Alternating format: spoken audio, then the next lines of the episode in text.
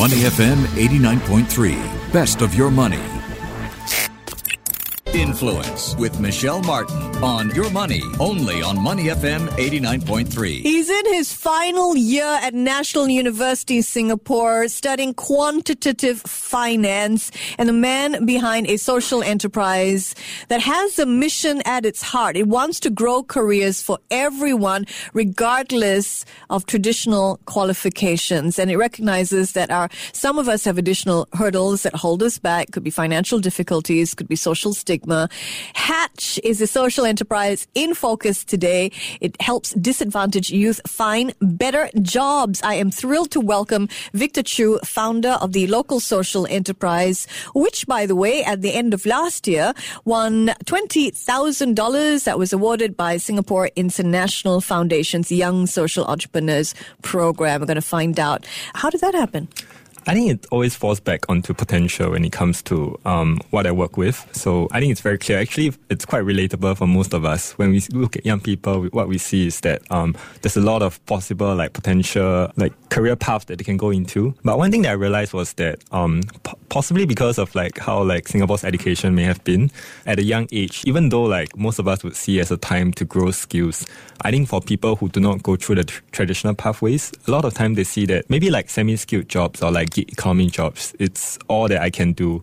And I think that was something that did not really sit right with me. And I believe that like with the right training and with the right support, it's possible to prepare anyone for this kind of growth careers. That's really interesting because the HR landscape is changing, the job landscape is changing. And as you say, you're seeing the rise of the gig economy and you're seeing people without paper qualifications feeling this is all that they can do. But you also spot another gap in the market and that is a lack of tech talent that, you know, MNCs need, hiring managers at Silicon Valley need.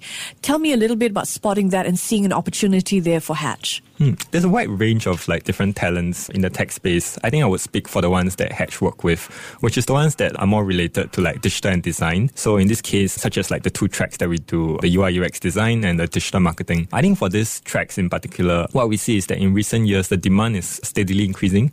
Whereas like the supply of this talent is not yet picking up that fast. Traditional institutions are only beginning to start opening courses in these tracks. So this is an opportunity that Hatch sees and that this is why like we design our program around these related jobs. So you're designing your program for students who may not traditionally be the best academic learners. What is the approach of how your skills transfer works? It has to be extremely hands-on. It has to be in a way whereby um, anyone who comes in can understand. It's important for us that we distill whatever is required on the job into something that's very condensed for the students. So we go directly to the companies that are hiring. We ask them like, what are the skills that they look for. We go right down to like what exactly is the program that they use in say like UI UX design or digital marketing. After going to like the different companies, these are the hiring companies with Hatch. So eventually like when the students graduate, they go and work into these companies. Can you name some of the hiring companies that you work with? Hmm. Yes, definitely. We work with a range of different companies. It ranges from like startups to local SMEs and also we have some non-profits as well. I think one of the interesting ones was Rice Media, the one who produces articles yeah, and I, I, think one, one of the very empowering things that I realized was that for the student that we matched to Rice Media, she first started out doing digital marketing for Rice Media. And after her period of placement, she continued on doing editorials because they identified that she has a very strong writer's voice. Um, eventually, she wrote articles about her experiences, and I think that was, on one hand, very empowering for her, and I think on the other hand, it's really brought the conversation for like the local community around the idea of how the environment growing up can affect the decisions that one make. Is that what she chose to write about? Yes. Yeah, so um, she, she, she wrote an article about her experiences um, growing up in Jalan Kukoh, um, one of the poorest neighborhoods in Singapore. I think that she has written many other like very brilliant articles as well. But that was one that really like left an impression on me because it's a unique angle that's not written from the perspective of somebody who grew up there themselves. That's fascinating and an unexpected benefit as well, because here you are job matching, essentially helping underprivileged youth, you know, use all their talents, and then they find a voice wherever they are, even in the corporate world. Really fascinating. So Hatch has been awarded $20,000 by my friends, the Singapore International Foundation, traveled with them, loved them, SIF's Young Social Entrepreneurs 2019 program. Now that is a program that inspires and enables youth of different nationalities to start and scale up their social enterprises in Singapore and beyond. So tell us why this award was given to Hatch first up and how you're planning to use the seed money. Hmm. Hatch was part of the Young Social Entrepreneurs Program. Essentially, it is about a six months long program. I think beyond like the seed funding, what's very, very valuable from the program, it's the mentorship that it provides, as well as very nice little community of social entrepreneurs whereby you can understand each other's challenges and also you can help each other work through them because we do have social enterprises from like the different stages inside there. Mm-hmm. So Hatch went through this program. At the end of it, we pitched what we do and we were one of the social enterprises that were awarded the $20,000. Okay, so I'm going to ask which came first, the chicken or the egg? Did you have the idea for Hatch before you joined the Young Social Entrepreneurs Program or the other way around? Mm, I, I had idea for Hatch before that already. Okay, and then you recruit your other friends in the undergrad world as well to, to join you, right? Yes. It's a team of what, six? Less um, than 10? We have a team of four. Team yeah, of four. So all pretty pretty young people ourselves. So I think it's it does really make a difference. On one end, it helps us to relate better to like the people we work with. On the other hand, I think like it's a work that really aligns with our belief, and I think that makes us push harder. Fascinating. What do you hope Hatch can do in Singapore? There are many platforms for job training and job matching. What do you hope to see in terms of the kind of change it can precipitate? I think what is different about Hatch and what's going to remain as what differentiates us is that Hatch is designed for everyone. For anyone who's looking at upskilling, who's, for anyone who is looking at entering into a growth career, I think like the truth is that in the training space, as much as there are different courses available, it's it's a very scary landscape to navigate, right? Because here we have when as like someone who is looking for these courses, I see that there's a bunch of courses. Um, they all cost thousands of dollars, and I think like that is actually not the scariest part. The scariest part is that before I, I enroll, I wouldn't really know like how well I would do right? Because ultimately, every everybody is going to be saying that um, everybody is um, industry relevant. Um, and everybody has like very very good trainers. So yeah. I think what what Hatch um, does, and this this is why we design our program with placement at the core of it. So essentially. Placement is part of the program. So if you join this program, if you meet the milestones, these companies do want to hire you. It's aligned with their interests. And to us, it's important that we work with this part. I think one of the other areas that we really want to do more yeah. is our marketing and outreach. Mm. Because you a lot a of times, website. Yes, yeah. thanks so much.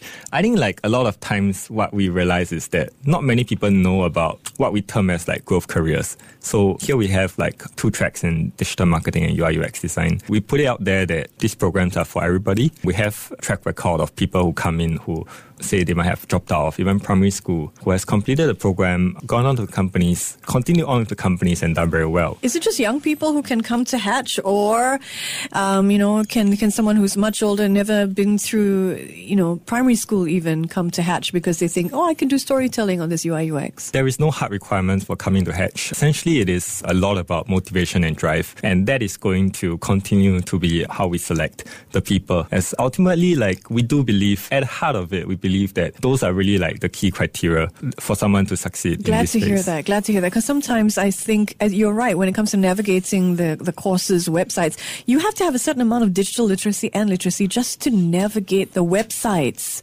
for these courses. Yes. And then, and then fill out all the fields, let alone worry about the funding. How can companies listening in come on board as a hiring company? Well, c- companies can reach out to us. I think what we would do is we will be very clear about who these graduates are and what they can do and what they cannot do. Essentially, we are looking for companies who see not only like a real business need for this group of talents, but also see a real value in like developing them. Because ultimately, we are looking at placing our candidates into companies and for them to grow within the companies as well. It's it's a lifelong process, right? Like we always say. Mm-mm. What are the guards? Because sometimes you see, you know, companies take on interns and then sort of make them do the grunt work, which I really, uh, you know, think is abhorrent. So, what are the guards in place to make sure that the hiring companies then put these people to task in line with the sort of job matching criteria that they've stated that they want? Mm, yes. So I think that that's very interesting that you raised that up because we do get a lot of companies who, I guess, like maybe like it's it, it might be a mindset thing, right? That this group of people are interns and that they should be willing to like you know start from the bottom and like do whatever is required. I do think that there is a big difference between like having the mindset to develop and groom someone versus just taking somebody in to do the work that Absolutely. you don't want to do, right? Absolutely. So for Hatch, one of the first things we do is that interns are paid. It helps us to sieve out companies who see like real value in them, right? And um, essentially, I think during the placement program, there is also somebody from the company, usually the direct supervisor, who is in touch with Hatch. Mm. And what we do during this placement period is that we continue to collect feedback from the supervisor and we also collect feedback from the students as well. And on some instances whereby it helps to bridge that communication, Hatch does that. And I think like eventually that does help to contribute to the eventual like placement success. This is a lot of work that Hatch is doing and you're, you're going to graduate this year. How's that coming along? Have you managed to balance everything as an undergraduate in quantitative finance and founder of Hatch, a social enterprise? I, I think like balancing something, it's there's there's really like no straight up formula. But I think one of the things I, I realized was to really just focus on what's important to me, right? And I think that it's something that goes for my team as well. We support each other a lot. The good thing is that we have like different like intensive periods. So we do like help each other along here and there. Fascinating. Well, thank you for coming by and good luck with Hatch. Thanks for having me. He's Victor Chu and we've been talking about local social enterprise Hatch. To listen to more great interviews, download our podcasts at moneyfm893.sg or download the SPH radio app available on Google Play or the App Store.